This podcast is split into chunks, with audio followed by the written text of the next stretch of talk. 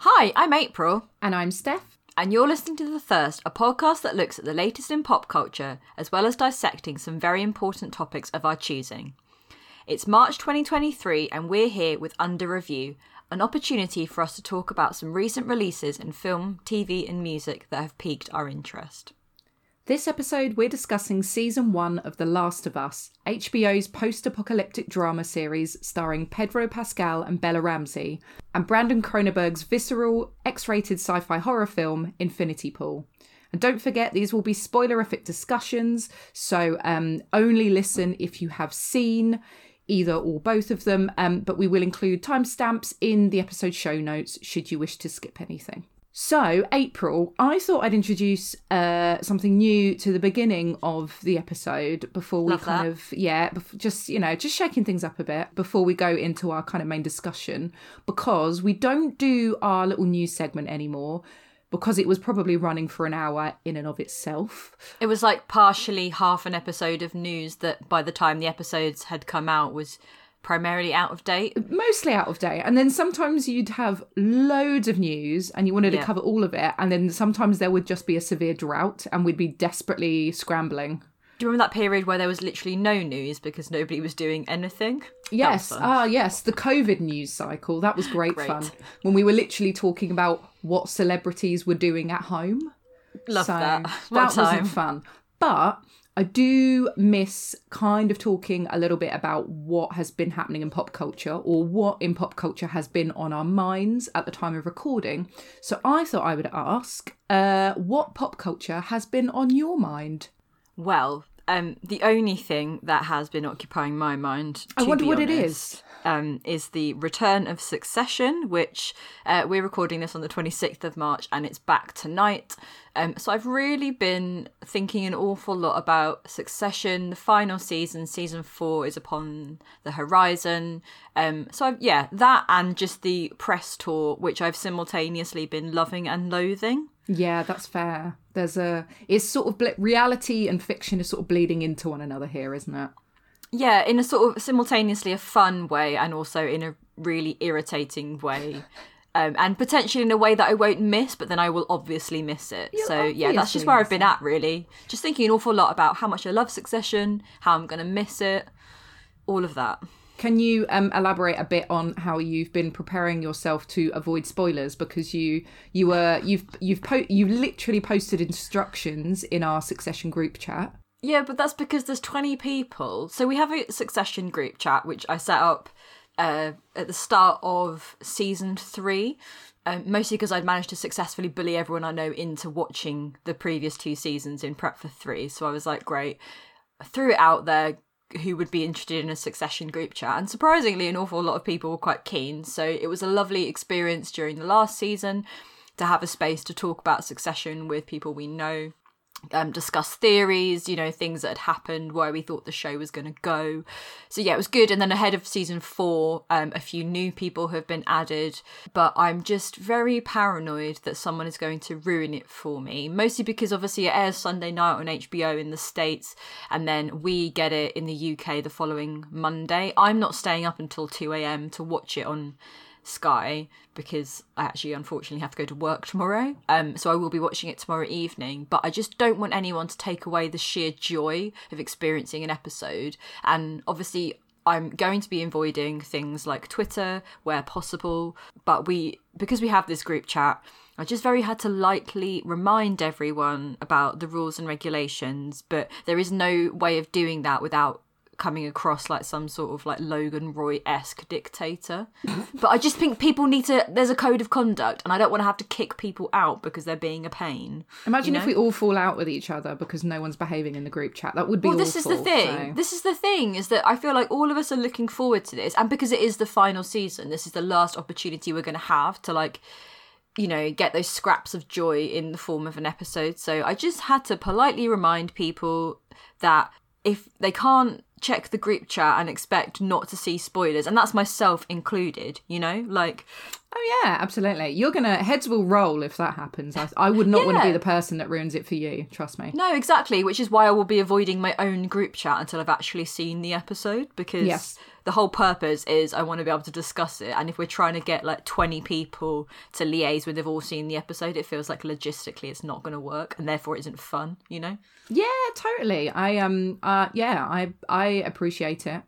And uh, we, it's a military operation sometimes, these things, especially when you're out there on the internet. So it's just unwieldy. There's just so many of us that are obsessed with Succession now. That yes, um, yeah. And and the other thing that I've been enjoying as well, just just finally on Succession, is um our friend Mike Munzer um and Anna have got a new podcast, which I will shout out because I have enjoyed listening to the first sort of few episodes, which have been like a pre. season four build up. It's called mm. the Succession Easters, um, and they're going to be doing weekly episodes where they discuss the each episode as it appears, um, so that'll be fun. That will be great. Everyone should listen to that if they're a Succession fan, because Anna and Mike are brilliant, and I can't wait to catch up with their episodes, uh, their podcast episodes after each Succession episode, so that'll be fun, won't it? Um, what about you? What has been on your mind this week, uh, pop culture wise? Well, there's a lot of stuff coming at us fast at the moment. I mean, we, like you say, we've it's Sunday and we woke up to like Harry Styles flagrantly making out with Emily Ratajkowski, which uh, she looks suspiciously like Kendall Jenner. So she does, doesn't she? I always think that they have very yeah. similar faces. Um, bad news about Jonathan Majors. There's just too much going on for a Sunday, really, at the moment. Um, it's quite overwhelming, isn't it? Yeah. Um, Twitter has been awash with clips of Gwyneth Paltrow's testimony this week for her ski crash, which I have found quite fascinating, because it just seems like these legal proceedings have been specifically mapped out, scripted for Twitter memification. Like, what? Why is everyone talking about shoes and outfits and... Isn't Taylor it Swift weird? And yeah, it's totally, totally mad. It's it, it's like at such a farce. It's crazy. I'd sort of managed to avoid uh, reading a huge amount about it, and then obviously because I went on Twitter, I then had to sort of like retroactively go back and figure out why exactly she was in court and what was happening. Because she crashed into someone is is like the grand summary of that. But yeah. um, she has such a smug face about it that I just yeah, this is my feeling too. I just don't trust her. Too smug. Too smug. Too smug. But it's literally someone in that trial is outright lying, because they're both saying they skied into it, like the other one skied into them. So who is lying?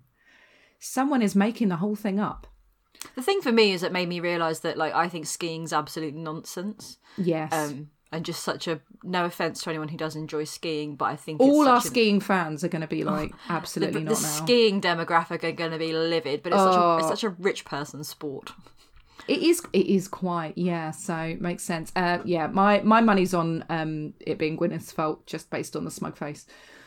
So I have been thinking about that a little bit, um, and then also I've been very excited because I'm watching season two of Shadow and Bone, which oh, love. lovely. Yes, I'm very happy. Um, I love the characters and that world, and I think it's put together so well. So I've been enjoying that very much, and of course preparing myself accordingly for season four of Succession, um, and making sure I mute the group chat.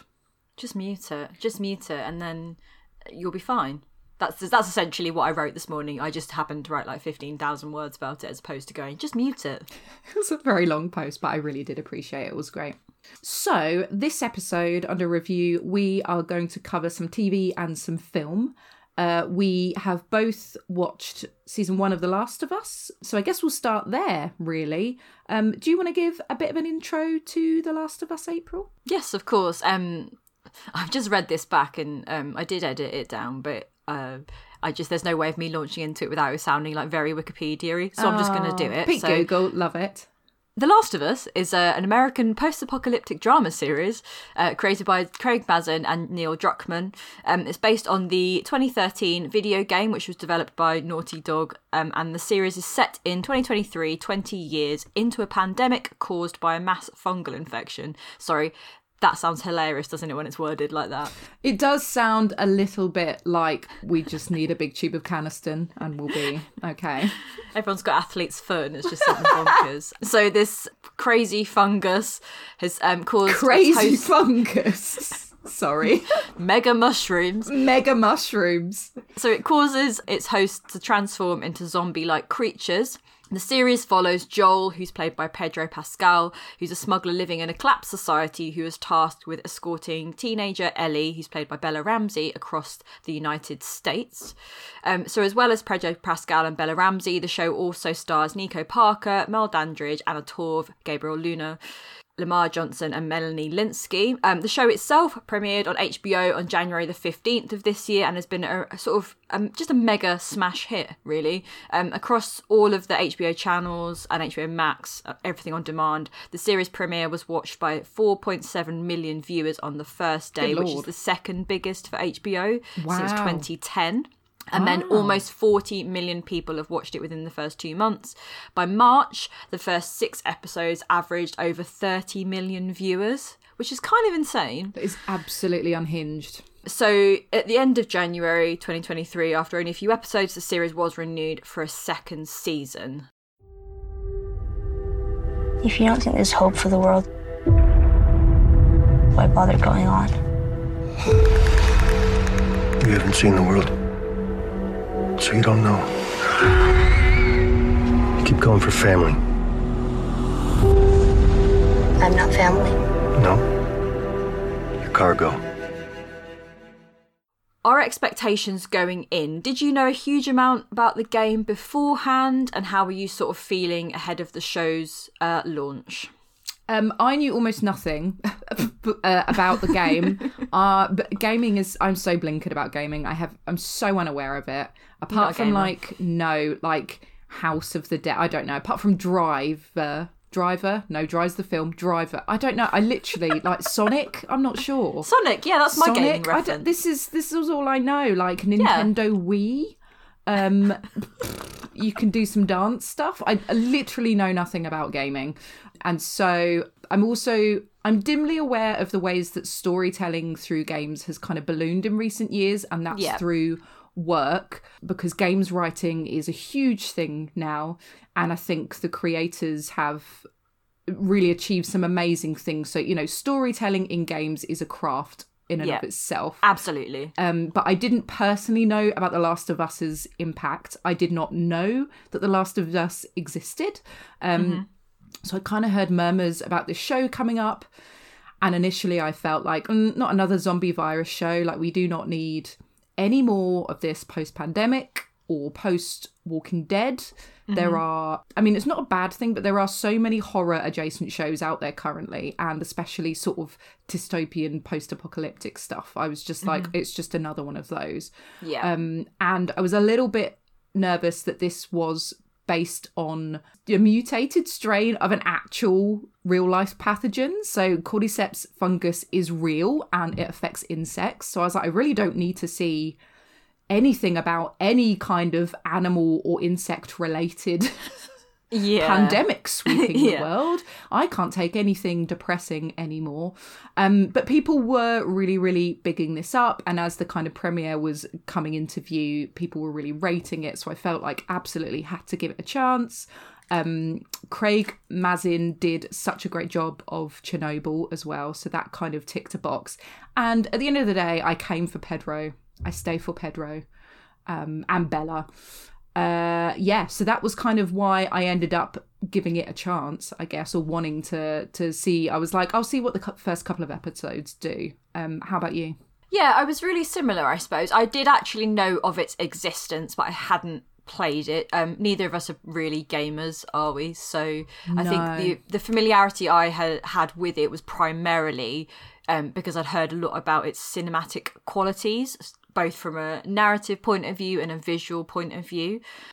That said, I was sort of a sceptical when the adaptation was announced, mostly because video game to screen transitions are sort of notorious. They're cursed. For, um, being They're very bad. cursed, April. Yeah. Cursed yeah. adaptations. Yeah, you can sort of probably count on one hand any of them that are actually in any way uh, viewable, I would say. I was intrigued by the casting. I'd seen lots of discussion over the years about sort of who would make a good Joel. There were lots of names thrown around, people like Josh Brolin, Hugh Jackman, Kai uh, Costa Waldau from Game of Thrones. But obviously I was thrilled when it was Pedro Pascal who was announced. Um, love Pedro.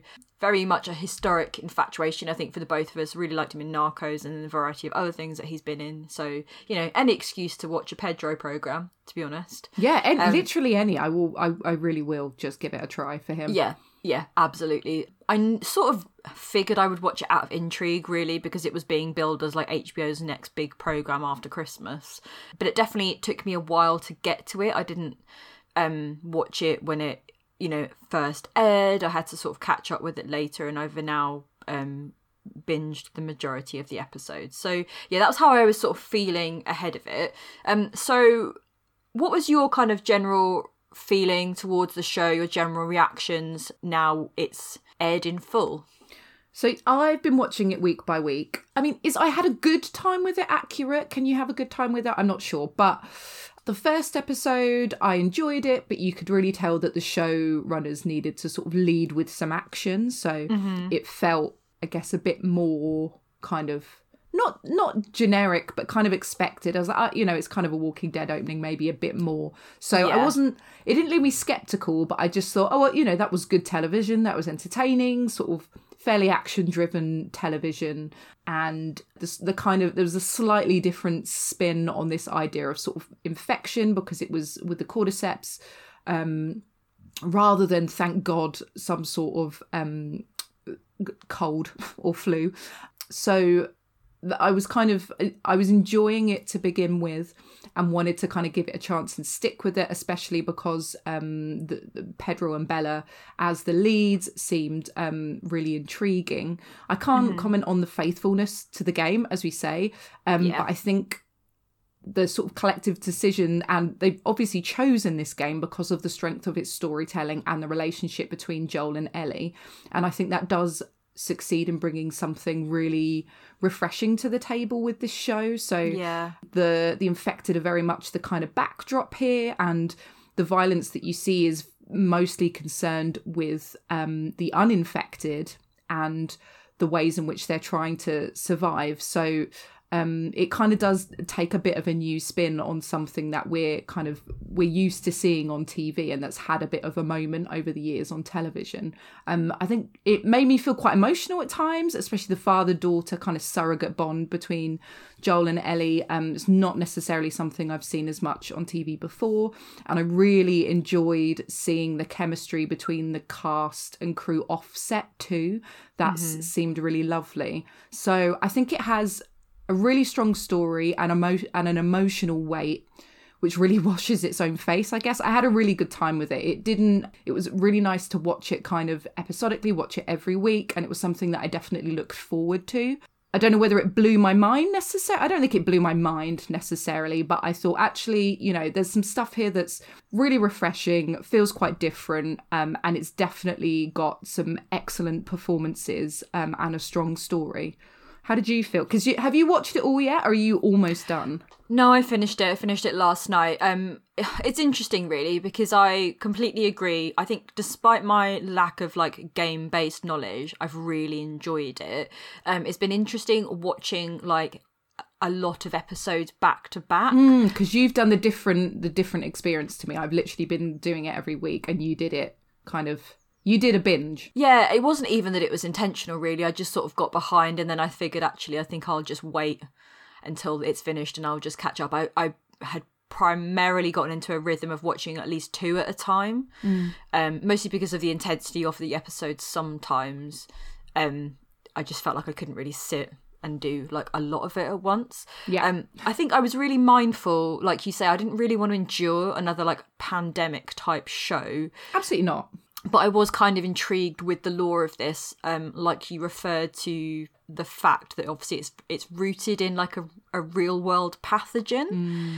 Um, my brain has definitely gone towards The Walking Dead at times. Of um, course. but only to make very lazy comparisons and to hope that The Last of Us doesn't go the same route of that, like, that is too many seasons, spin-offs. I think I also have recency bias because it, it, in the last year I have watched an awful lot of The Walking Dead. Yeah, and that was the other big show, right? It's, yeah, it is, absolutely. It's, it is like the sibling to this show in that they're the two massive, you know, there's been lots of other shows on a similar subject, but, mm. you know, for example, Station Eleven is nowhere near yeah, the same yeah. kind of, these are going to be like the two massive hits that like a very broad audience are going to watch. So I think it's fair to draw some parallels. It just feels them. inevitable, doesn't mm. it? I mean, I think a, a large chunk of my enjoyment definitely has been tied to Pedro Pascal and Bella Ramsey and their dynamic. I yes. feel like Ellie has the potential as a character to be really annoying, but I've loved Bella's performance because I think she manages to balance like the irritating qualities with an understanding of why she is the way she is. And I do think Ellie is a complex character in that regard, so mm. it's I've really been quite fascinated by what she's like as a character versus what Joel's like as a character, because I feel mm. like they balance each other off, because obviously Joel, for a lot of good reasons, is a very strong, silent type, very task-oriented, not a particularly emotionally giving person, mm, mm. particularly in the earlier episodes, mm. whereas Ellie's just like absolute chatterbox, you know, testing his limits, doing all this stuff. And I just think that they're watching their dynamic and their relationship in the show evolve has just been really wonderful, and that's definitely one of the things that's kept me going. Yeah, absolutely. It kind of, it's all pinned on them, isn't it? Especially yeah. because... I mean, you know, the entire narrative drive kind of focuses around them, but also because if you're if if you're there for the for the quote unquote zombies, mm-hmm. you're not going to get a lot of them. So, um, and this is this is one of the things I've really liked actually, is that their relationship is obviously the, at the forefront and is at the focus, and them as characters, they're the focal point, as opposed to the, all of the other kind of like horrific stuff that is mm-hmm. obviously happening in the background, including like the infected. Like they're there, but and as we'll come on to, but they're they're they're present, but they're not like they're at the forefront of every episode, like I think they often are in The Walking Dead. Yeah, absolutely. Um, so from a genre point of view, um, I feel like, as you touched upon, both of us were feeling slightly apprehensive about the idea of another show like this. But is it? Would you say it was just another post-apocalyptic story, or is it doing anything different? I think it is doing something different. Um, it's not. I've got to say it's not my, like, generally speaking, this wouldn't be my favourite subgenre. Um, no. And during COVID and kind of emerging from COVID, it has been amazing to see how many shows and films and books kind of share this theme. Um, and actually a lot of those existed before our own pandemic surfaced, which mm-hmm. kind of, I think, speaks to our probably general anticipation of something like this happening at yeah, some point. Absolutely, absolutely. And for me... I've mentioned it a couple of times, like Station Eleven was a show. I didn't finish The Walking Dead.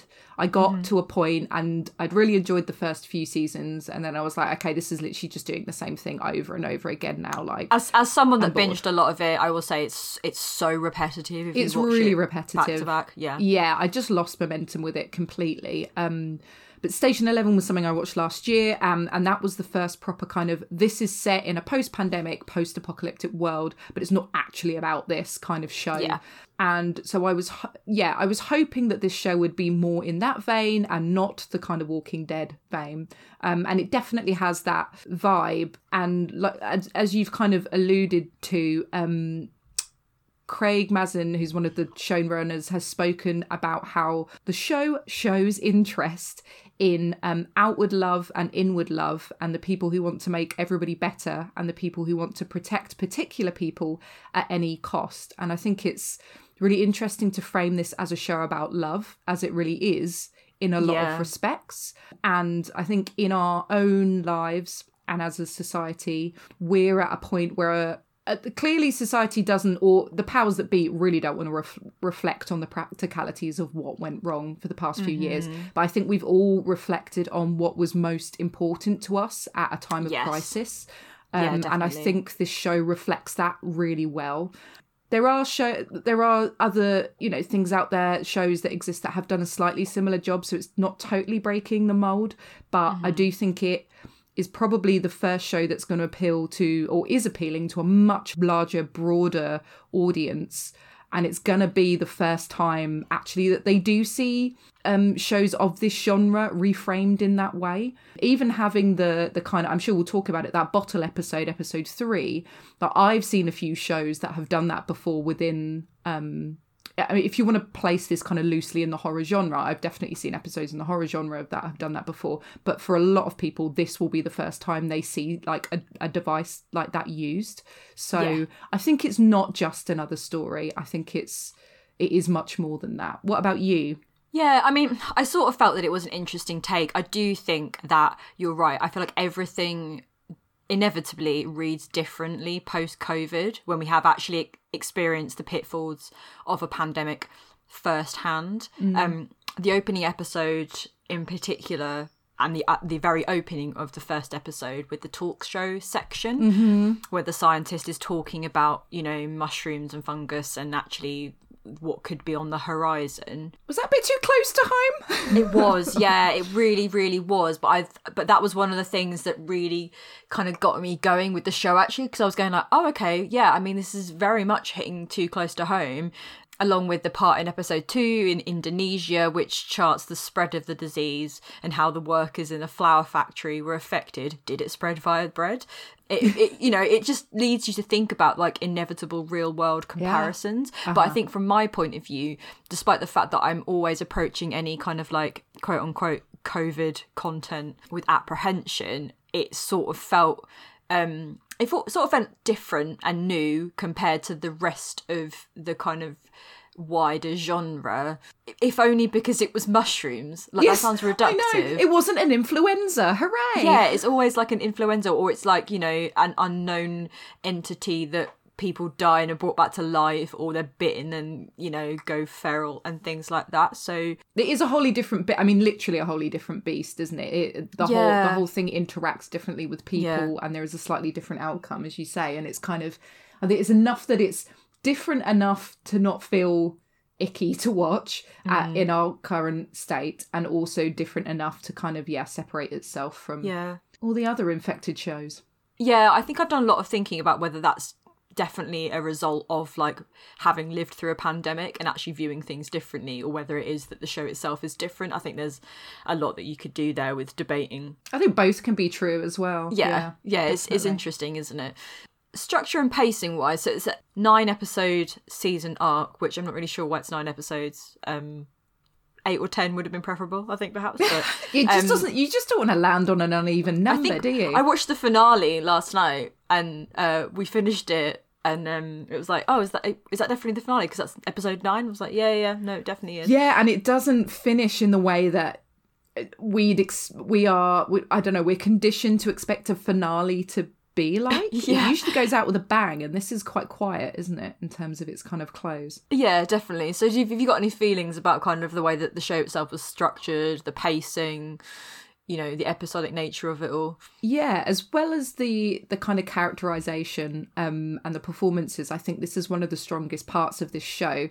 I think, as we have said, uh, a show can kind of lose momentum and interest quite quickly if it's basically attack, kill, fight, run, repeat, and that kind of uh, formula definitely falls to the wayside after that first episode, which I guess they really, as a sort of pilot or premiere, really have to sort of hit people over the head a bit more with it. Mm. And again, I don't know much about the show, but I know that the structure of the game sort of allows players to move from area to area, and each area has its own cast of characters and sort of ways of living. Um, so you've got these almost like self-contained communities or worlds, and Ellie and Joel are moving through them, and the show kind of replicates that. And it took me a little while to adjust to this. It's almost like a one episode story arc outside of Joel and Ellie. You... Yeah, I mean, it's the, the task-oriented nature of the episodes, I feel like, inevitably makes it feel really video gamey, which is obviously like a silly thing to say when it's based on a video game, but it is very much like, we have to go to this place, we need to find this person, we've gone to this location, and now we're meeting these people, and then the outcome is that we need to do this. Yes. Um, I don't think necessarily think it's a bad thing, but I feel like it's just something. It feels that... different though, doesn't it? Yeah, I was definitely more aware of it than usual. And I think that it's it, it feels like video game playthrough in that sense, because I think the minute I realised, like, oh yeah, it, the pacing of these episodes or the way that it's structured is very similar to the, the playthrough I've seen of other games, where it's mm-hmm. like, yes, the task in this section is that you have to go there and get this, and you're going to meet these people, and they're the good people, so you have to save them, but they're the bad people, so you get rid of those. Like, it's just very the play. It's there's like a playthrough element there. So yes. I'm, I'm I find it fascinating that you also picked up on that as well. Totally, and it can it's it's a new way of viewing for me in particular, as you sort of alluded to, and I think it can run the risk of feeling like we spend two minutes with someone new or someone mm-hmm. interesting only to leave them. But I kind of got into the rhythm of it. And also because the performances by Bella and Pedro are so good, yeah. that is kind of like, okay, great. You know, we, we are with them and we are getting to know them intimately, even if we're yes. not getting to know anyone else that intimately at all. Um, and it does give you this sense of kind of, you get a window into how a person or a group of people are sort of trying to live their lives after this horrible thing, well, whilst this horrible thing is happening. Um, so, and you see different, you just see different ways that humanity tries to adapt. So you've got people who are trying to emulate what they had before. You've got mm-hmm. people who want to do something new, and you get people who want to take advantage. Um, and then, after, as you say, after each task, it's almost like that group gets torn to pieces by external forces, often human, um, not yeah. always cordyceps, and then it kind of moves on to another snapshot or window into that kind of world. So I did get into it, but it took me a little bit. And then, as I said, we do have this standalone arc in episode three with Bill and Frank.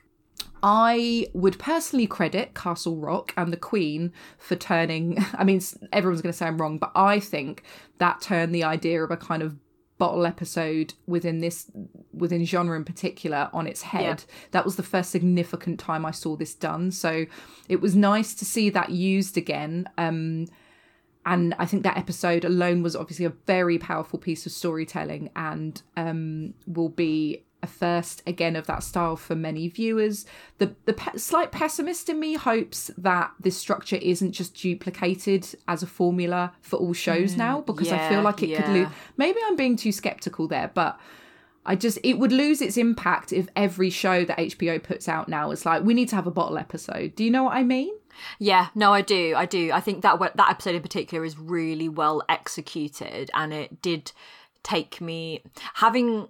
Having not watched it in real time, that mm. episode in particular had been hyped into oblivion, oh, and I don't yeah. think it was as it didn't was wasn't as impactful on me as it could have been. I think mostly because by the time I got to it, I'd had it largely ruined Spoiled? for me yeah. by the internet, and that's on me. You know, that's just that's one of the inevitable downsides about sort of playing catch up. But it was brilliant in structure, and actually, like it, you know, to use video game terminology, it's very like side questy, you know, mm, like it's a sort yeah. of like main characters aren't present, they do drop in and out, you know. Joel's present there, um so is Tess briefly in the beginning, so, you know, but it, it's it's not the they're not the main focus. Um yes. But I think it would be a shame if other shows just try to really emulate that structure, particularly going forward, because I feel like it would just then feel like a bit of a carbon copy. Yes. You got it you got it an awful lot post-Sopranos and things like Mad yeah, Men as well. Yeah, the classic where, bottleneck, yeah. Yeah. I think the only thing I would add just with regards to the structure and pacing, and it's probably something that we might elaborate on a little bit more, but um, I almost at times felt like because each episode was so task-oriented and streamlined in a good way, I often felt that I needed a bit more context and backstory. Mm-hmm. Um, I think because the season opens with that like nineteen sixties, seventies news yeah. chat show bit where you're sort of given this, you know, oh, wouldn't it be funny if this happens? That's obviously not what they say, but you know, that sort of yeah. thing. I just sort of wish there was a little bit more backstory and context throughout. I mean, you get little scraps. Do you mean to it. the cordyceps and how all of that happened? Yeah, yeah, yeah, because yeah. I think I was asking things like, oh, okay, are animals affected? Because, like, Bill and Frank, for example, in their episodes seem to be still eating meat and deer mm, and things that they mm. were hunting, and then there's an episode where someone catches rabbits and things like that. So it's like, oh, okay, so animals weren't affected and it's fine to eat them. And that's a really good point, actually. If sometimes, yeah, not you don't always need full context or context, but actually, if there are, if if if this, like, if your viewing experience is raising some questions, yeah, then maybe yeah. you do need a little more context. I didn't, yeah. it's not like I needed like full Basil exposition level someone explaining things to me, but just little things like, oh, if there are some old newspapers knocking around that like Ellie might come across, so she mm-hmm. could like read a headline, or, you know, like things like that. I think, um, and I understand that like this all escalated at such a rate where there may not be any footprint of what was going on. Mm-hmm. Um, but also I just think it sometimes it would have been quite helpful why like why it was okay for them to be like hanging out with a horse, yeah, and then like not be freaked out that they'd seen some monkeys. You know what I mean? Like, zoo animals, absolutely fine. Can confirm. Um, so we've talked a lot about Pedro being brilliant. Um, can we do a little bit more though? Can you do, absolutely. So let's move on to performances on that front. Um, I just love him. Yeah, can I think we need to get it out of our system a little bit. I'm just going to have to do it. Um, he's so hot in this. It's it's just like stinking. It's all I just can. It, I think this is the hottest he's been like ever. I think I found fascinating though is that it's not like he's not been doing anything. The man's in The Mandalorian. The man is everywhere. So I've just sort of found this like mass social media. Twitter has discovered him, right? Yeah, it's really odd, and I feel like I don't. I don't want to be that like person that's like, but guys, I liked him for a while, but it's like he, literally the minute Narcos came out. Like, and obviously yeah. he was in Game of Thrones briefly before that. Oh, so, it's so like, hot guys, in Game of Thrones. Come on. Like, it's, it's so funny the way that trajectory happens, isn't it? Like, there is no way of predicting when when the internet is going to take off with someone. Isn't it funny? And he must be just like mind-boggling as well. Like, hi, I've been The Mandalorian for how many seasons? You've only just twigged. Like, and it's suddenly just exploded. In this, like, he's just like he's daddy from everywhere. Narcos. Come on, come on. He's iconic, but he is he is so hot. It is awful. I could barely deal with it. I can bear. I honestly can barely deal with it. Just a delight. And he is great in this. He is he is genuinely very brilliant in it. It's not that he's just oh. hot and that's it. There are some genuine moments in the show, um, particularly for me, the episode where he's reunited with his brother. Um, oh, yeah. in Wyoming, and he's having that conversation with Tommy about just how he's feeling and uh, you know what he wants to do going forward, and and then as as his relationship develops with with Ellie as well, like there's some just like a very very good acting from him on this part as he's well. He's absolutely fantastic. Like Pedro as Joel and sort of Joel's character. It's amazing to see Pedro disappear into a character. I mean, he obviously we know that he can do it, but it is always amazing to see him disappear into a character that can be like very cold and cruel, because you know mm-hmm. it's so it's so at odds with how he is in real life, and he's playing, as you say, this this person who's so hardened by the traumatic loss of his daughter. It doesn't even seem like, oh, you know, it's a hard shell, but underneath, like he is just. Well, he's had twenty hardened. Years of this, hasn't he's like he? He's fossilised with hatred. He is cold, and yeah, twenty years of it, as you say. And he kind of at first has this obligation towards Ellie, and it does feel pretty transactional and cold. Then he has this this evolving protectiveness, and then it is a love that is so real, it's actually painful to watch. The kind of the acts of violence he commits towards the end, which are completely justified without question for him mm-hmm. in order to protect her, just killed me. Like it I it's been a while since I've seen that kind of parent-child relationship on screen, especially when it's a it, you know it is a sort of surrogate parent-child relationship, or it's a kind of I don't know non-biological relationship or whatever. It's quite a new relationship, yeah, but it's so like I felt it so tangibly. It felt very um, well realised, didn't yeah, it? Yeah, I was like almost shocked to see how tender he is towards her. It's a fan. It's absolutely fantastic. It is, isn't it? It's particularly because he does go between like having a sort of appearing to have like a level of resentment about her presence, just because he sort of you know has been tasked with having to do this thing which wasn't even necessarily his idea, to sort of actually realizing like, oh shit, like he genuinely cares about her so much and doesn't want any harm to befall her, and will do anything to make sure oh, that she's okay. Like take out an entire building of people shoot them in the face point blank for her. Absolutely no question or hesitation. And that was pretty, sh- I mean, amazing, but pretty shocking, you know. Just yeah, goes to yeah. show what people will do to protect one another when they love each other. So it got, all comes back around. It's a show about love. Um, and the the other thing I really liked, there's a really good New Yorker piece where Mazin and Druckmann talk about how Joel's physical condition, how they deliberately didn't want him to be like a very, like immortal basically, like a, just a yeah, very yeah. strong, agile guy. He's kind of, he is aging. Um, I hate using the term middle age. Pe- Pe- he, Pedro always refers to himself as middle age. I'm like, dude, you're in your forties. Like, I mean, I guess that is well, probably Joel's... technically... But Joel's supposed to be fifty-six. fifty-six. He? He's supposed to be older, so I, I guess think. he is middle-aged. You're right. But he's, but he's got... he's worn down by the world. Right? And he's got literal, like a literal hearing problem. He's got like knee pain. He's kind of... But he's still... It's like the absolute force of... um It's that intent, isn't it? It's He's yeah. got that intent and he's driven to do what he needs to do. And that is almost where he gets his super strength. So amazing. He's just the best and gorgeous. Mwah. He's just he's just brilliant. Um, I've also really warmed to Bella Ramsey as well. I love them, and as you, I think there's, as you said, there's a kind of, I don't know, a, yeah, it it would be very easy for this character Ellie to be irritating. And well, I I think a little bit about um the Princess Leia, young Princess Leia mm-hmm. in Obi-Wan, um, which sort of killed the momentum of the show to me. That's not to say that she wasn't good in it, but you mm. know when a child actor or like a child character can sort of just take you out a little yeah. bit. Children are annoying, April. It can go wrong sometimes. It really can. But I feel like Bella is just wonderful in this At role. Just what a star. And it's being able to balance those dual aspects of um, Ellie being someone who had to Well, who had to harden herself because she's grown up without someone to care for her. Yeah. And she's lost pretty much anyone she's ever dared to love.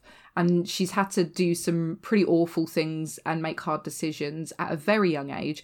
But mm-hmm. she's also still a kid. So she yeah. has those really childlike slash sometimes irritating qualities. Well, that's what I mean about that balance between like yeah. she can be so annoying, but actually... But like, what a well-rounded sort of character. Yeah. yeah.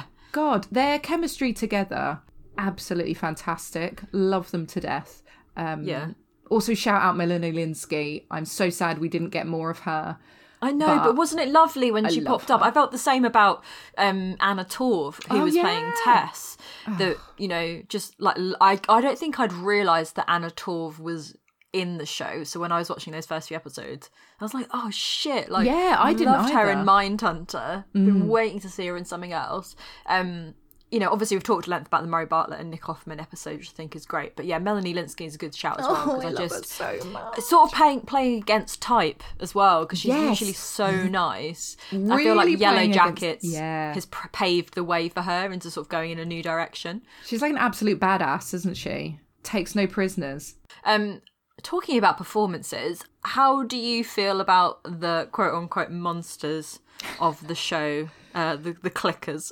Be- the clicker, the beautiful performances. Um, I really like them. So the H B O gave this series, I mean, not just for the monsters, but they gave this series a budget that exceeds each of the first five seasons of Game of Thrones. Like, isn't that mad? The amount of money in this is fucking unreal. Thank God it's had the reaction it's had from a financial standpoint. But um, their presence is very sparse. Which I like. Which I like. Um, I have a slight worry, as I'm sure you probably do, that we it, we will lean more into the Walking Deadness in season two. Mm. I'm worried that the bigwigs are going to be like, yo, we need a bit more clicker and less like sad faces at each other. We'll see. Yeah. But the monsters themselves and the way they move and their their lore, their mythos, they they have this weird, beautiful quality. It's kind of like Alex Garland's Annihilation.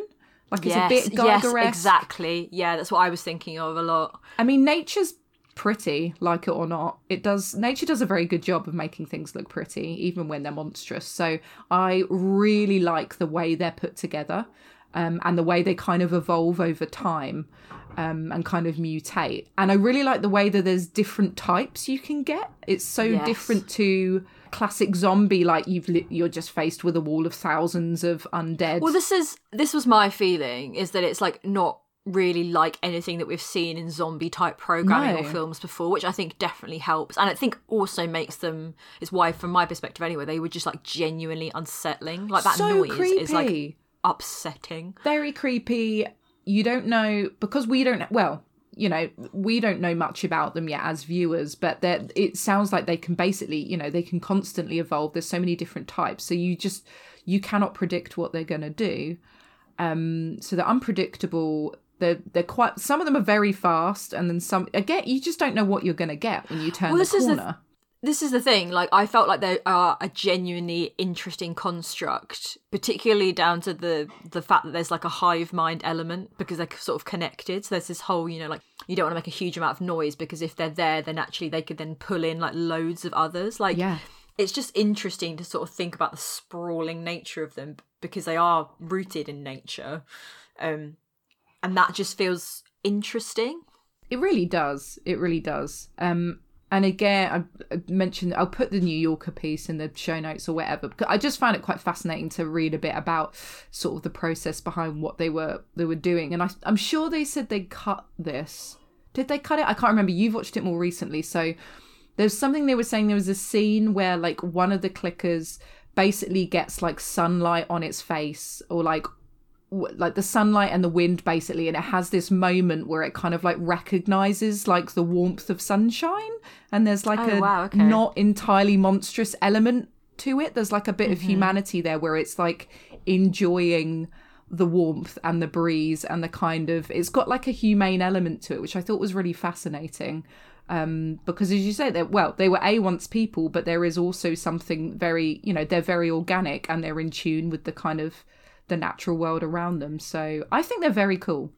They short. Are genuinely, I think that's probably why I've also found it sort of, I don't know, so engaging, and why they, why it feels different in a in a sense from other, you know, post-apocalyptic genre programs that we've and been saying, just because they are used so sparingly, and the possibilities are endless, really. It's aren't just they? Fascinating, isn't it? Yeah. yeah, it could go in any direction. Um, is there anything else then, just sort of as a little wrap up?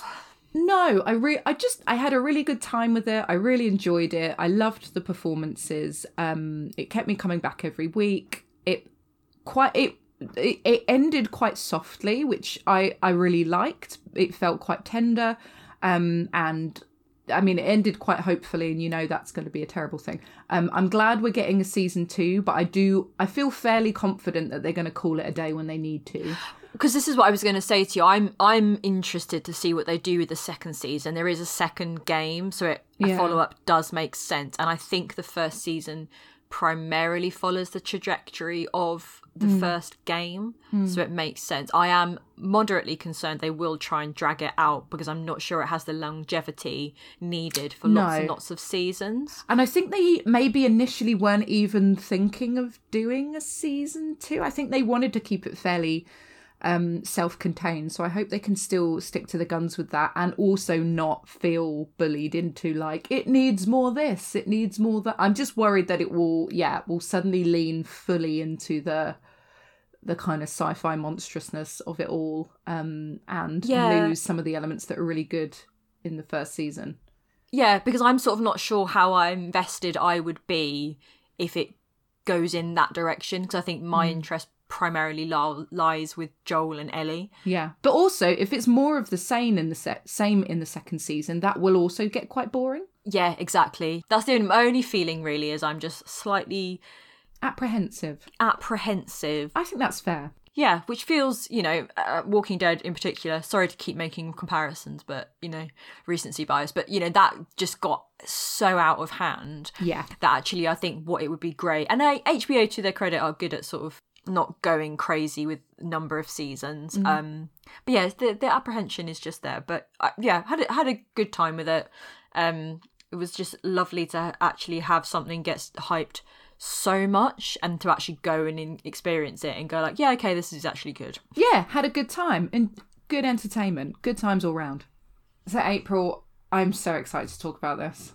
Isn't it good? I'm so excited. We're going to talk about Infinity Pool. I've been waiting all week to talk about it. We saw it at the start of the week. And I will give a little intro. Um, uh, oh, I'm just so excited to talk about it. So, Infinity Pool is the third film written and directed by Brandon Cronenberg. It follows Antiviral from two thousand twelve and Possessor from twenty twenty, which we talked about before on the podcast when it came out. It stars Alexander Skarsgård, Mia Goth and Cleopatra Coleman, uh, among others, and a, a, a brief, possibly Rotten Tomatoes-based plot synopsis is that while staying at an isolated island resort, James and Em are enjoying a perfect vacation of pristine beaches, exceptional staff, and soaking up the sun.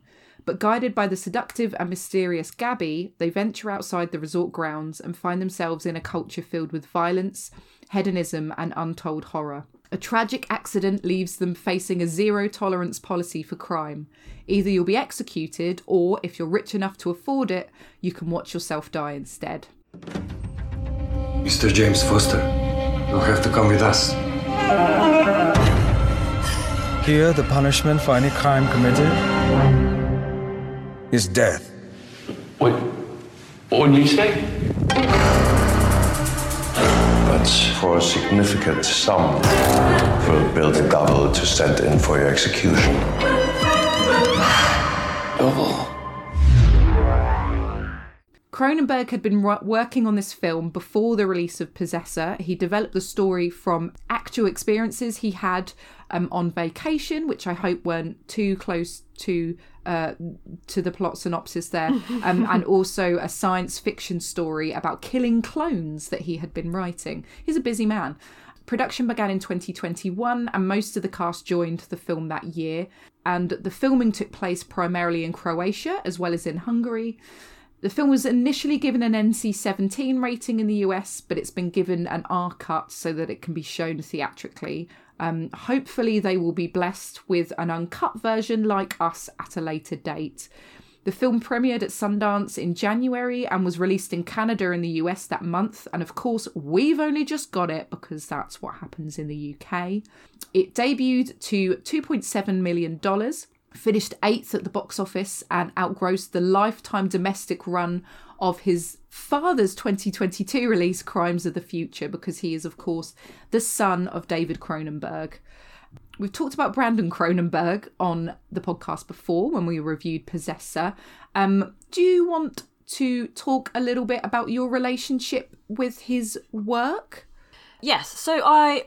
really liked Possessor. I still haven't seen Antiviral for my sins, despite the fact that it has Caleb Landry-Jones in it, which, as we know, I'm a big fan of Caleb Landry-Jones. Peak April, that is, yeah. It is, isn't it? He's just always working with, like, people that we like. Obviously, uh, in Possessor, it had Christopher Abbott, always a treat. Um, I'm really fascinated by how Brandon Cronenberg's career is building out, particularly given the legacy of his father. Mm. I always feel like we always say that we don't like body horror, and also we always we always mention this on the podcast about fifteen times, I think. Um, I always feel like we don't like body horror, but then I think about it and I absolutely love David Cronenberg. Oh God, yeah. And also when I remember do- when I did Evolution of Horror, and it was the Mind and Body mm-hmm. season, and I was talking about Eraserhead and thinking about my relationship to body horror films. Again, I was like, oh, it's not really my thing. And then I thought about pretty much all of the horror films that are my favourites, and they're all fucking body horrors. So I don't really yeah, know funny, what I'm on about, it? to be honest. But I guess it's specific iterations of body horror, perhaps. And I um, I think it's impossible as well to, like, unfortunately not view Brandon Cronenberg's work through the prism of his father's, of course. Which... you know, is a slight inevitability and perhaps often does him a bit of a disservice, but it is really interesting to see him creating films and art when his father is... he's paved the way for a particular type of horror film, mm, mm. if that makes sense. So mm. I was... yeah, that's sort of where I'm at with, with Brandon Cronenberg, really. I, I mean, I just... I remember loving Possessor so much. Yes. Um, we I think the version that we saw at London Film Festival in twenty twenty was an uncut version as well, because yeah. I know that certain scenes of it were from, removed from it. I love to see someone who creates work that needs an uncut version. Great. And it's funny, isn't it? I mean, we saw the uncut version of Infinity Pool, mm. um, and then I did go back and read about the cuts that had been made to it. How often do you get that now? You don't get that many, like, I don't think you cuts. do. No, it seems to sort of only really affect the horror genre a lot of the time, um, inevitably perhaps. But yeah, I just think he's such an interesting filmmaker. He is, I think, my favourite Nepo baby. Well, and it's like an allowable Nepo baby. I know you shouldn't make gradients of it, but I'm fine with him being a Nepo. Totally, because I feel like justified it. I M O. I, I just love seeing like what the literal child of David Cronenberg is doing. Well, what he's doing is uh, he's just being very cool and handsome and clever. So um, good, good for David Cronenberg there. Yeah, he's um, as you say, he's not. This is his third film. He doesn't have a huge filmography, but he, I really love him already. He's just. Mm. Um, I have seen Antiviral. I love, I love, I love Possessor. That was my favourite film of twenty twenty, I think. His films look insane. He uses great casts, um, and he knows how to tell a really distinctive kind of sci-fi horror hybrid story. Possessor was truly unique, I think.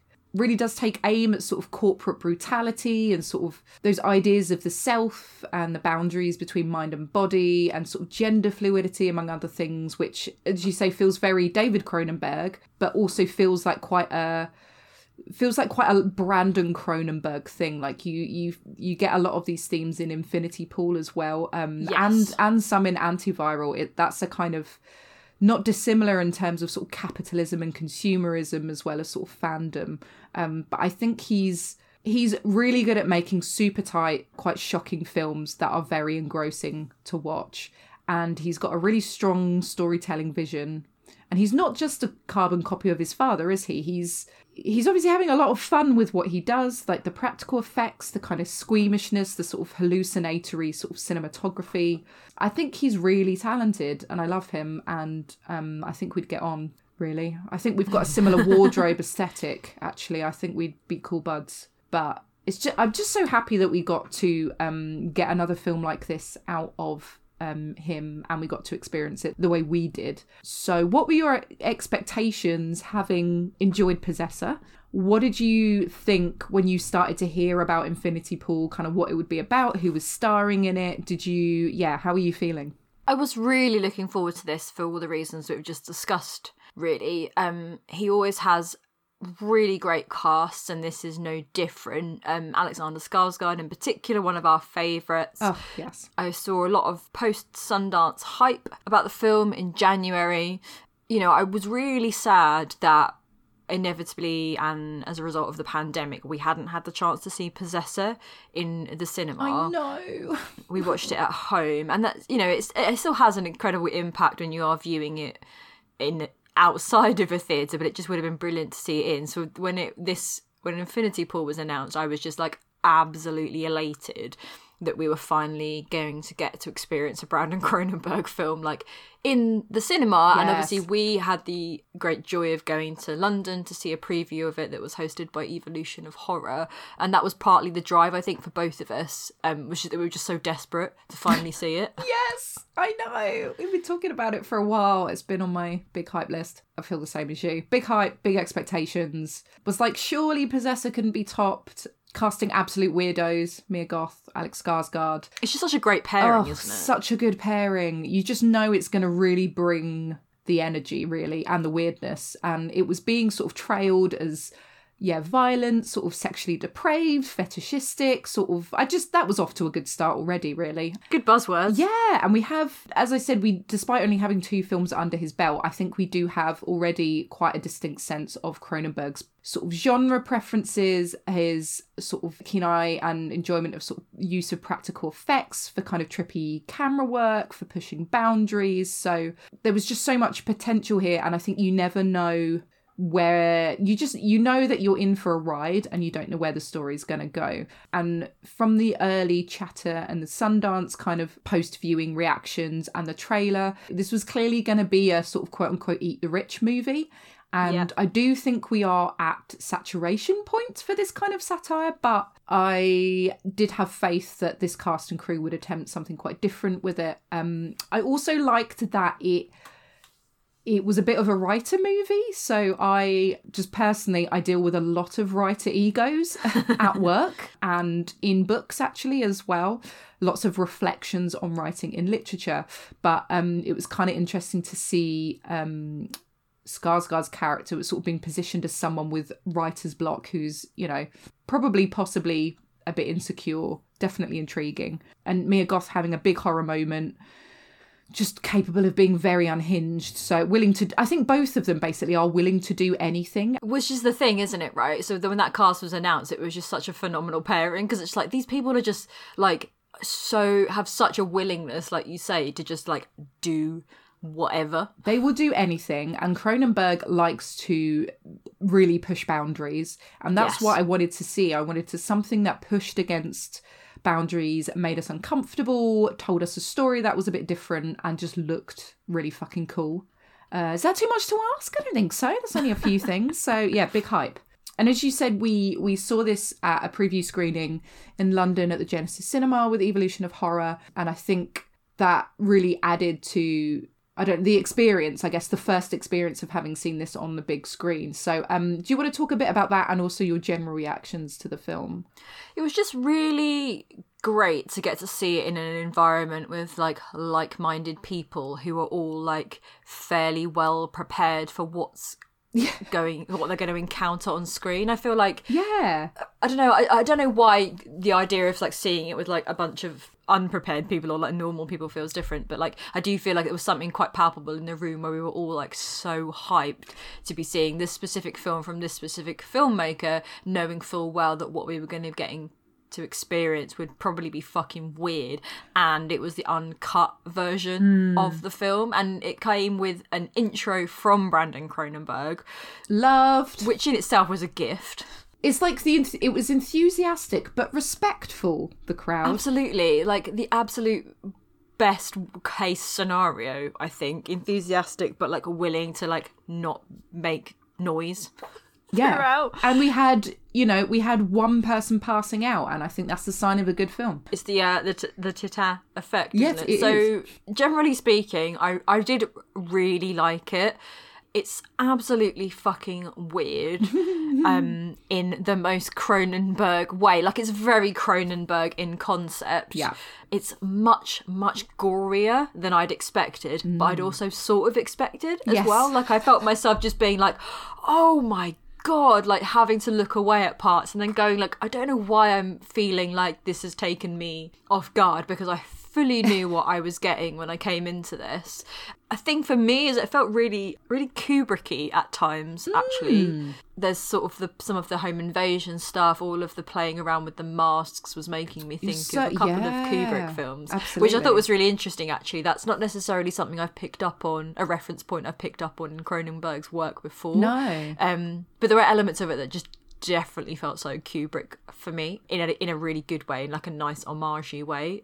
But I just had a great time of it. I, I feel like I've thought about it at length, like all week. Yeah. I've been trying to, I mean, it only got a general release here in the U K, like you said, this Friday. So I'm not sure who else I know has seen it beyond people I know that were at screenings or had seen it already in mm-hmm. the States. But I'm really looking forward to seeing other people's reactions to it. Um, and I, I'm quite keen to see it again, actually, just to sort of see if it's as impactful the second time around. But you know it's going to be a Marmite film. Yeah, yeah, absolutely. And I think that's the thing, really. I'm sort of interested to sort of see how it's received. I have read, which will come onto I have read sort of some criticism around it, but I I've thought about it a lot all week, and I think that the kind of the nature of the storytelling and the story itself and the performances and all of that working together did just work for me. Yeah, absolutely. Yeah, I think it met my I think it met my expectations in most ways, like the look and the feel of it, the themes, the performances, the kind of shock factor, as you mentioned. Um, it was funnier than I expected, which we had. It's hadn't... really funny, isn't it? Yeah, and not just like, oh, this is awkward, haha. Like, Possessor and Antiviral are not funny films, and they're not intended to be funny. But no. I think you can't have performances like these in this film without making audiences laugh, and there is out of both discomfort and genuine humour. So I think it kind of, it felt like it leaned into that and had fun with it. So it's kind of not necessarily taking itself too seriously. And I really enjoyed that. I liked that kind of humorous element. It made it a good time and stopped it from being too bleak, I guess. Well, the thing that it was making, the humour in it was making me think of, and, and we will come on to this, I think, but I was thinking about when we watched Triangle of Sadness. Yeah. And that's that's very funny, but I think that that's very pointedly funny. Yes. As a film, like, it's trying very, very hard to make you laugh at the preposterousness of these people yes. that are in the film, whereas I felt like Infinity Pool wasn't doing that, and that's why the comedy in it worked mm-hmm. well for me, because it was just like you're just sort of laughing at things that aren't trying too hard to be like yes. super comedic moments. They're things that almost penetrate this slight feeling of unease that's throughout. Yeah, it's not like yeah, and it's not like haha, look at me, I'm satire kind of. No. Yeah, definitely. But then at the, yeah, and it, I guess that the kind of the humour is balanced with that. It is. It's funny, but it's also taking an axe to the face of the themes that you'd kind of expect. So.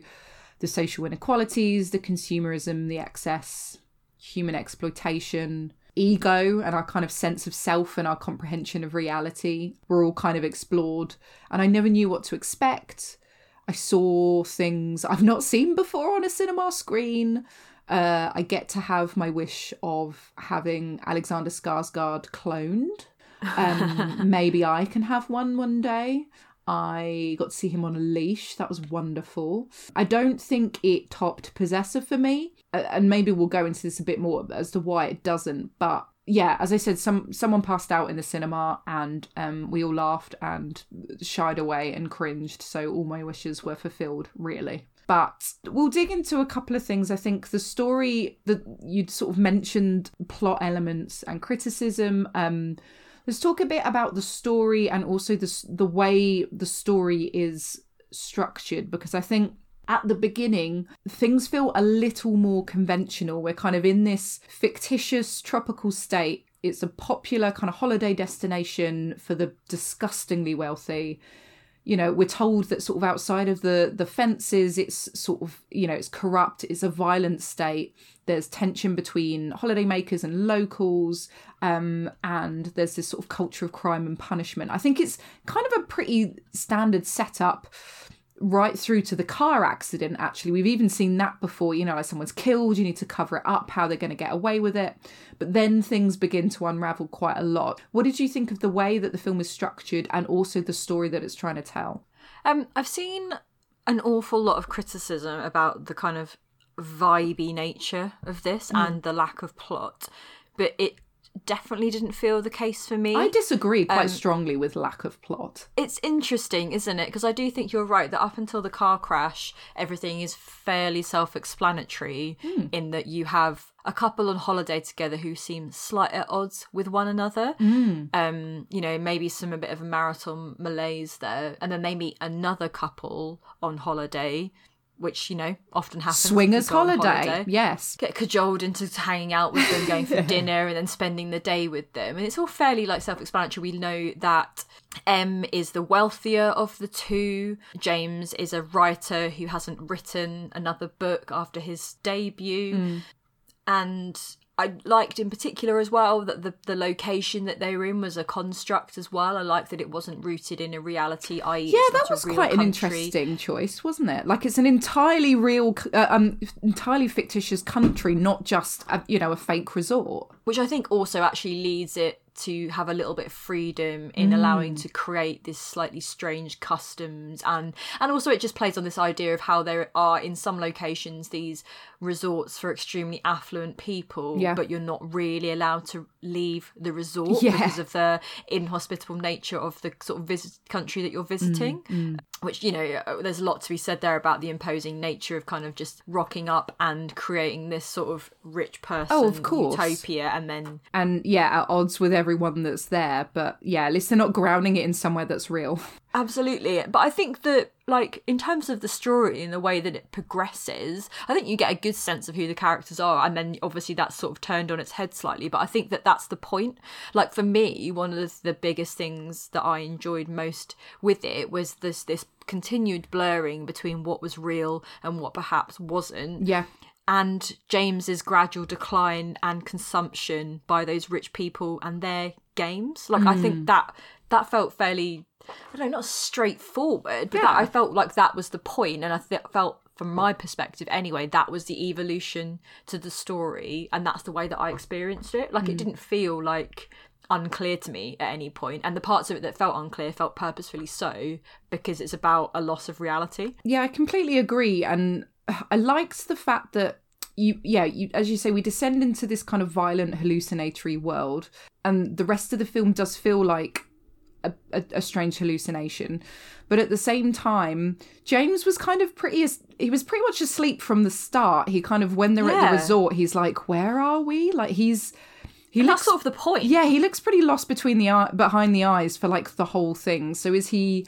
asleep? Has he woken up? Was he ever awake? There's kind of like, who knows, really? And the laws of sort of reality do not apply in um this world, and we're kind of not given any straight answers. But I I thought there was more than enough kind of story arc, and more than enough of it made sense to kind of hang the characters and the the cinematography and the sort of general atmosphere and feeling off. I really liked the fact that we had this kind of very clear-cut kind of understanding of crime and punishment and what happens in this country when you misbehave, and you know what mm-hmm. what we don't know exactly the process that James under, undergoes, but we know what has happened to him. Yeah. But we're not given any answers to whether, you know, whether he's the real James, quote unquote, for the whole film, whether he's the doppelganger switched out at any point, whether he's kind of merely a game to this group of people that are sort of hanging around with him, or whether they're taking on, you know, a more profound sort of journey of self-discovery. There's kind of mm-hmm, everything mm-hmm. is very um, shape-shifting, so kind of duplicitous. There's kind of, you know, the story we're told, the way we see the world um is is is constantly changing. But yeah, I, I I'm baffled that people think there isn't enough plot there, because I really did... I really did think there was, and I thought that w- there was very a very unique world that had been crafted by Cronenberg for this that kind of made sense in a horrible way, um, and it was possible to follow, even if he doesn't contextualize everything. Yeah, absolutely. I mean, I am sort of fascinated by, like, the varied attempts to interpret what's going on. Oh yeah, um, because I'm not really sure that's. that matters. No, I find that fascinating as well. Yeah, it's why I enjoy his work so often, is that I think that, like, it's almost a point. Um, I think that every individual could have a, a reading on the purpose and what's going on, and I think that that seems purposeful from my yeah, perspective. Yeah, and I kind of get it from both sides, because I think that his films... like dip his... he dips his toe into a variety of themes and sort of reading, as as you say, which is purposeful. I guess there is a slight risk of it feeling like it touches on a few things without going deep into anything in particular. But at the mm-hmm. same point, I also think that we're so used to being fed films that have a kind of set meaning. Well, we want the, the meaning there, don't we? And maybe people yeah. are just uncomfortable that there's not anything solid that can be taken from a film like this. And maybe that's just because of the way that we have been made to view films. Yeah, I think that there's a lot of spoon feeding involved these days, or people want to be spoon fed mm-hmm. or to have someone expressly say, like, this is what it's about. I thought it was really interesting in the Q and A at our screening um, when Mike interviewed Dan Martin, who's one of the visual effects mm. creators involved in the film and works really closely with Brandon Cronenberg. And I think I think one of the things was that someone did ask him what the film is about. And he obviously made a real, went to great lengths to sort of say, you know, like, I, Brandon hates that. Yeah. Brandon hates being asked, like, can you please interpret the film? Mm. And I also think that part of the fun is about, like, what you pick up on from what the you narrative. Take away from it. Yeah. And yeah. This... So, for example, from my perspective, I think there's so much in it about art and criticism. Mm. You know, particularly about the self-destructive nature of being an artist, you know, having to watch you and yourself work and your work, sorry, die and go out and be, you know, torn apart. Um, but then I'm sure someone else would take a completely different reading of it. And I think that's sort of the fun, really. Yeah, I really, it, it's funny. I think if you go into, um, I was thinking a lot about creatives or people who, you know, create art or are sort of very involved, you know, in any type of art will, yeah, I think that's something that a lot of people will take away as this kind of the film as a sort of representation of James's creative process and kind of, yep. there's a there's a, a great piece in Sci-Fi Now by um, Anton Beit, which is talks about how he he read the film as um as an interpretation of creative process, and how it's sort of sort of the self-examination and the self-criticism and the rigorousness and the duplications and the kind of the sort of testing of sort of boundaries, and mm-hmm. I, I think that's absolutely fascinating, um and I I, I really sort of, again, personally, as someone who works with writers in particular, as well as creators of all kinds, that really struck me, whereas that might not strike someone else in the same way. And there's so there's so many things that you can take from it, yeah, that I absolutely I find very satisfying. But at the same time, I do I can I totally understand that some people might find it frustrating. Yeah, I definitely get it. I mean, I feel like that people have similar reactions to the elder Cronenberg's mm. work too. I mean, there was a, a piece in the uh, New York Times that I read by um, Jeanette Katsoulis, and there was a quote that I really liked, if only because I'm really interested in the idea that she's touching upon. And she says, surreal, su- this is about Infinity Pool, obviously. It says, surreal, sophisticated, and sometimes sickening, Infinity Pool suggests that while the elder Cronenberg might be fixated on the disintegration of our bodies, his son is more concerned with the d- destruction of our souls. Mm.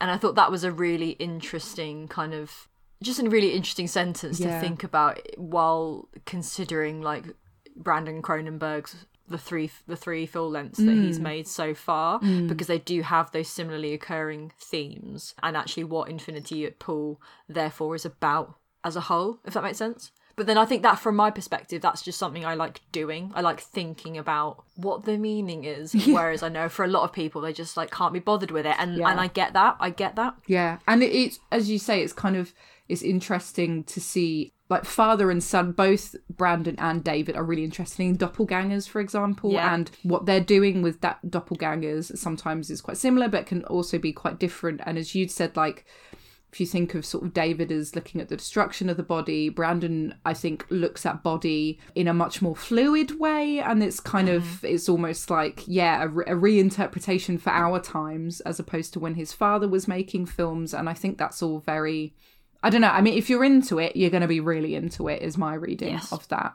What did you think about the look and the feel? Because I haven't seen many criticisms of that.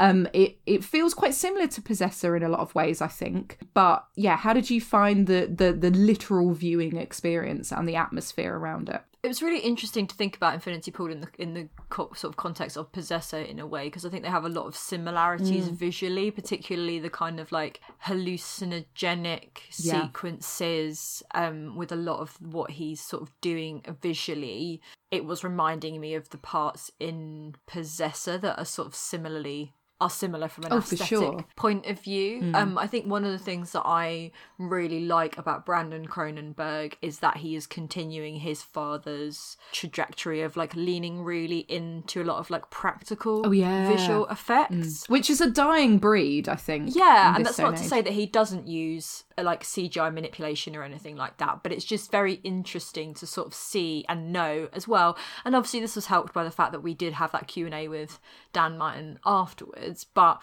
it's just really cool to see actually yeah. what is, what is being done still in film now, using the talents of people that are just so good at creating like very, very practical effects. Yeah, there's something really nice about that, isn't it? There's a kind of like, it's kind of nostalgic, but contemporary, and kind of, you know, it's it's an unknown, but it's also very tangible, like the, the tangibility the of the practical effects. Absolutely. It's kind of really satisfying. It's that tangibility that I kept thinking about, is mm. knowing full well that actually like some of what you're seeing on screen is actually real mm. in terms of like the, the, the physical practical effects, like they are real things mm. rather than being something that's come through a computer. I think those sections in particular sort of pair very well, because obviously you've got this like a very idyllic setting of this particular um, location mm. and landscape. I mean, it looks very similar to, I mean, obviously they filmed it in, did you say Hungary? Yeah, yeah, and Croatia, yeah. And Croatia, yeah. So it's obviously got this very sort of specific geographic location visual. Mm. It's like Possessor but with more sunshine. Yeah, but then I like the sort of slightly kind of blank, sanitized nature of what it's like mm. to go to some of these sort of like resorts that are just very white and have, you know, like very starkly decorated, so that then on the flip side, when things do get slightly insane, it's then what works really well is because you've just been used to seeing like that slight mundanity of the way that like rich people's houses are often decorated. There's like a real lack of personality. Oh, yeah. yeah, and there's like not even a ripple on the swimming pool, you know? No, yeah, exactly. It is very sterile and very flat. Um, and very uniform. And there's that juxtaposition between the sterility of that versus like trying to kind of bring in some kind of like wider culture because you're in an, on a holiday location, mm. so you're trying to force a bit. Like there's a part where Em, I think they talk about how they want to go to this Chinese restaurant. Um, despite the fact yeah. that, you know, like, it's like billed as this like authentic dining experience, Ugh. but it's like despite the fact that there are like no Chinese people in this location, and then you get there and then it's obviously like extremely gaudy looking, and then there are people dressed up in like traditional Chinese outfits, but they're obviously not Chinese, and yeah. it's this weird sort of slightly juxtaposition of like it's it's just very, very interesting from like a visual point of view. And I think that obviously it's it would be remiss to not talk about like the affluence of it all, the money of it all, mm. um, particularly when you are pairing it against the fact that this location that they're in is supposed to be like so at odds with that. Well, yeah, there's like a there's a literal line, isn't there? Yes, like a literal yeah. fence put between these two worlds. And I kind of love the way the the cinematography at the beginning, we had that really cool like three sixty like spinning kind of inverted shot of the swimming pool, and the kind of, you know, you've got like on the one side you've got this incredibly rich, perfect, sterile environment, and yep. then, you know, it's kind of gradually turned on its head. Um, the, the cinematography actually from Karim Hussein is, I think, stunning. And then you get that very, um, as things kind of unravel, you've got more and more of the um, the very sort of hallucinatory Cronenbergian scenes, like the, the orgy scene in particular that goes on for like... That's the thing, that's the section I was thinking of, yeah, in particular, just because it's so visually intense and there's so much going on, and it's just such a contrast almost to everything that we've seen prior to that. Yeah, absolutely. It, it definitely feels like things are letting go, don't they? And I really enjoyed that, and I enjoyed watching that in the cinema.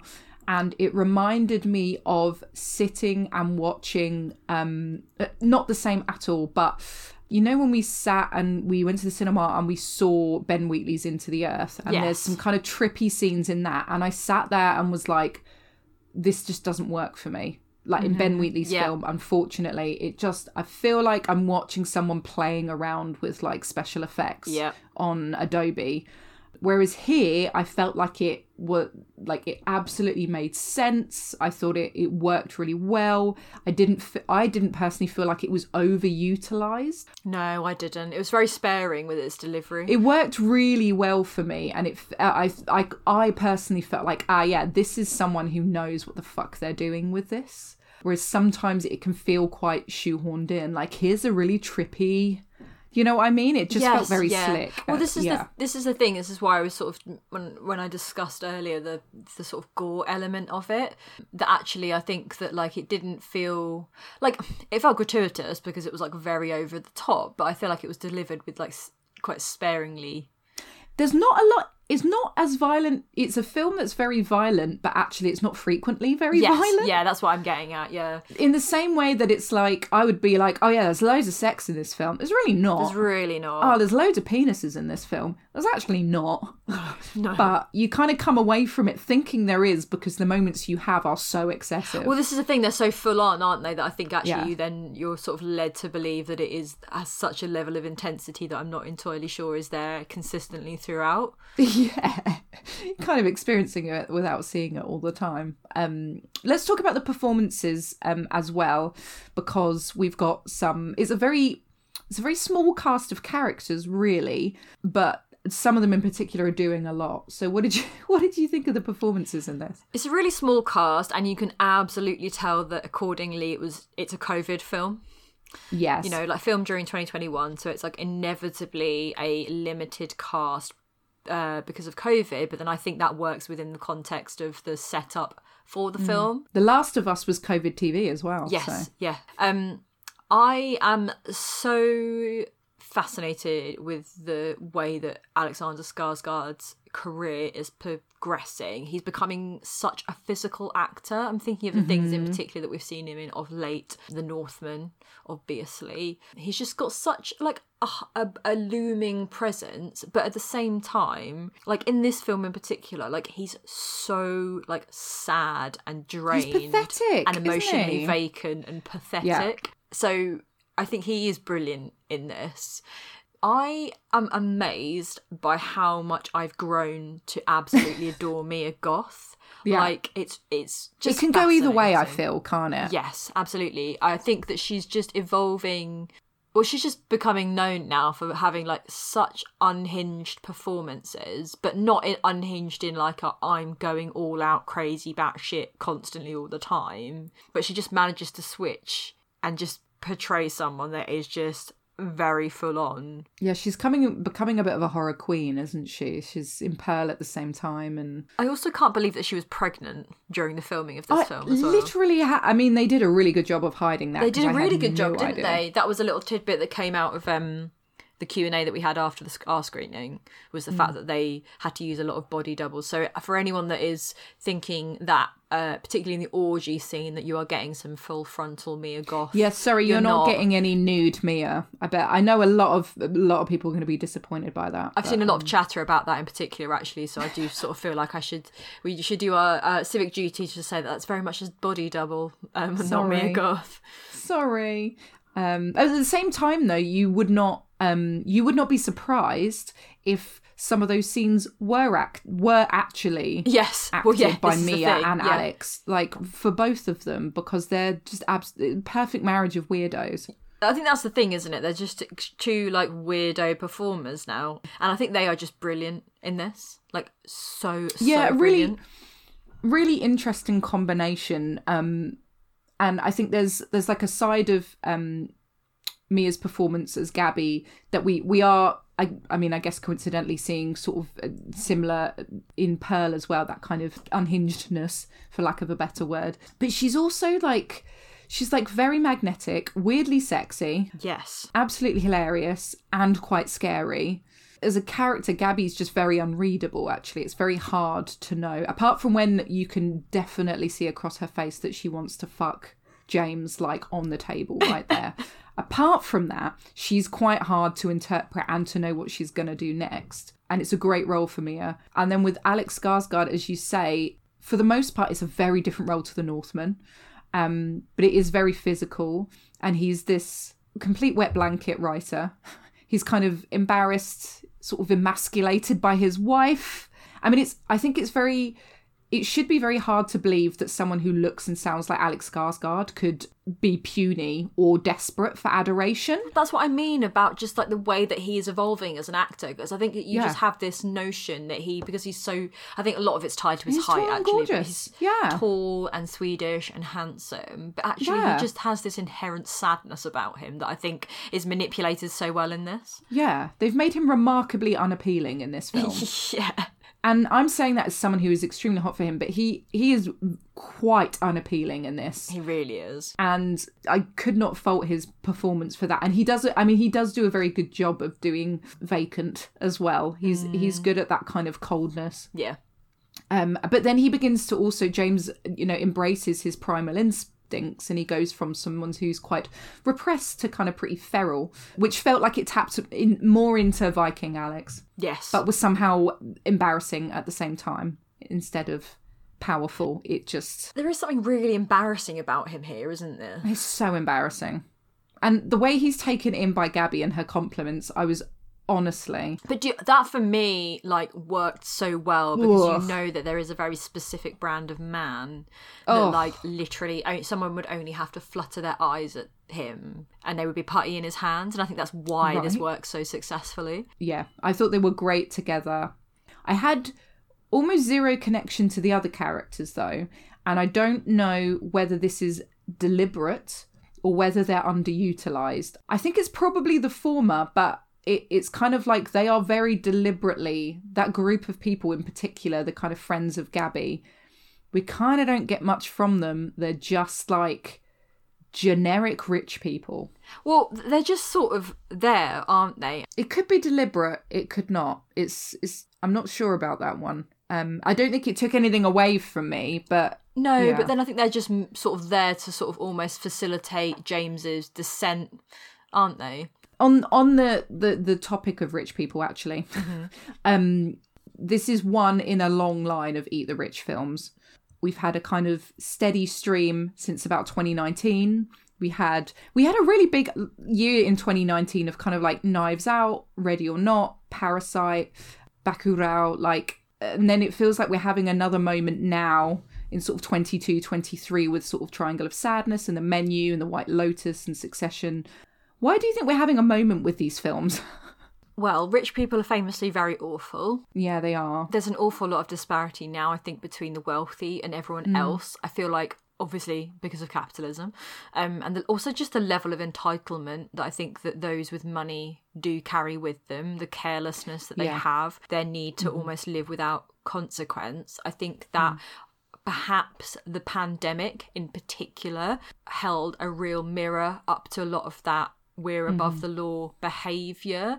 I think mm. if I think about things like Triangle of Sadness in particular, alongside Infinity Pool, I think there is a lot of that. It made me think about how, you know, like we were saying about at the top of the episode, during the pandemic when we were all just stuck at home, not doing anything, there was a lot of discussion online about the fact that like celebrities in particular were just like, going off on holiday or mm. were on yachts chartered for like international waters, but they're all staffed so that there are people there putting their lives at risk for the benefit of like rich person's enjoyment. So I think that there is a bit of a resurgence or ongoing, you know, surge in films that focus on things like that for those reasons, because I think there is an awful lot of dissatisfaction about the ability for those with money to just do what they fucking want. Yeah, absolutely. Totally agree. And I think some of them work better than others. Obviously, we've spoken yeah. at length about White Lotus and what we enjoy about it and, and Succession as well.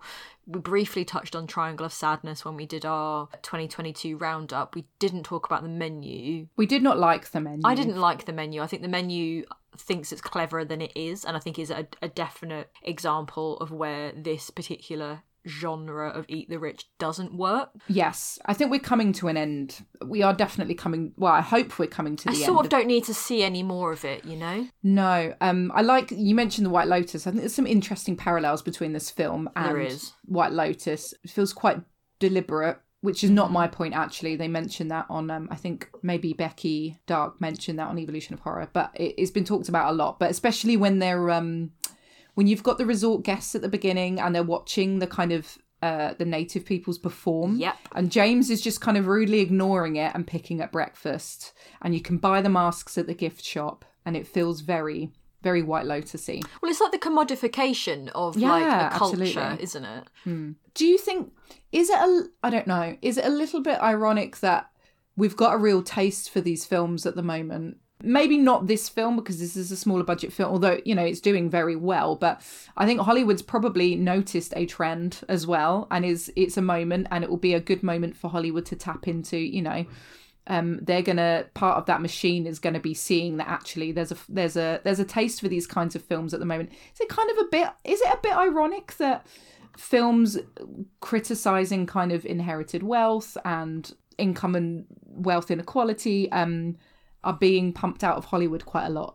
Um, I feel like we briefly talked about this, but again, when we did Triangle of Sadness, but it's something mm. that often gets thrown at the work of Ruben Östlund in particular, who mm-hmm. was the director of that film and the director of things like The Square as well, um, in that there's a like a real irony when like mm. Hollywood and the affluent jump on these films that are particularly critical of them. But I think that there's mm. like perhaps this knowingness of like championing things that basically say like, oh, aren't we awful, in a way to yeah. somehow perhaps make it less bad. Do you know what I mean? Where it's just yeah. like, oh, we're all awful, but it's like fine because we're aware of the fact, like perhaps it's this strange self-awareness Um, yeah. Or perhaps there is, in fact, on the flip side, completely no awareness that actually it's deeply ironic. Could I think be it either. Could, I think it could be either. Could go either way, couldn't it? Yeah, I don't know. And is it giving us, is it giving audiences an opportunity to feel that satisfaction of watching rich people get fucked over? But actually, in reality, you know, it's it's almost like we're getting the catharsis, but the system knows that by giving us catharsis this way, maybe we won't set actual fires. I don't know. Maybe it's I'm reading too much into that. But basically, I think we need to start some fires. It is interesting, isn't it, that I feel like there is continually art that's about the fact that, like, rich people constantly get away with things when we know from the real world that rich people constantly get away from things. Like, the, the premise of this film that, like, rich people can act without consequence and then get arrested and then can just buy their way out. It's not yeah. unheard of, is it? Like, it's not like no. it's something that's not is far fetched at all. No, exactly, exactly. It's um fascinating. I wonder, I wonder whether we're reaching the end now of. Um, I sort of want to see less of, of it. Yes, I th- but I do think this is a, a. I mean, I think it's a really good film, so I will say it's an, a, a good addition to the. But it felt it, it kind of felt different enough to the others that we've seen. Of the recent spate of them, I feel like itself. It's my preference. Yeah, it's strong, right? Was there anything else that you wanted to talk about? Um, I the only other thing I just wanted to touch upon briefly was the the Tim Hecker score. I hadn't realised that Tim Hecker yes. is a really great sound artist and composer, was doing the music for this. Um, so mm-hmm. I was really pleased to see that he was the person responsible for the brilliant music. I also really loved the credits, the opening credits in this, um, which obviously ha- then having seen the film make perfect sense. I'm trying to remember, what were the credits? So it's like. Um, it was very bright screens, different colours, different fonts, and then the actors' names and those involved in the film were re- repeated yeah. over mm. and over again. It was just a really mm. simple kind of like stylistic choice. There's a lot to be read in there about the fact that it's not only the re- repetition of name, that is clones and clones and clones and clones, yeah. but there's the font change as well, so everything's yeah. different and everything's slightly different. Yeah, I just really liked it. I did love that score as well. It's, it's kind of so good. I listened to the Jim Williams score for Possessor a lot mm-hmm. um, after we'd seen the film, and I feel like I will do the same with this Tim Hecker score. I had the Hecker score kind of, on this week. I just yeah, yeah it's, it's really, so really great. It has that kind of tilting, dark, otherworldly atmosphere. It's brilliant. It's so unsettling in like the most brilliant way. Cool. Well, I'm so glad you enjoyed it. Um, well, actually, to end, did you? How would you rank this next to Possessor? Do you have a preference? Um, I feel like I liked Possessor a lot more. I feel like mm-hmm. Possessor felt more original in plot, narrative, yeah. structure a little bit.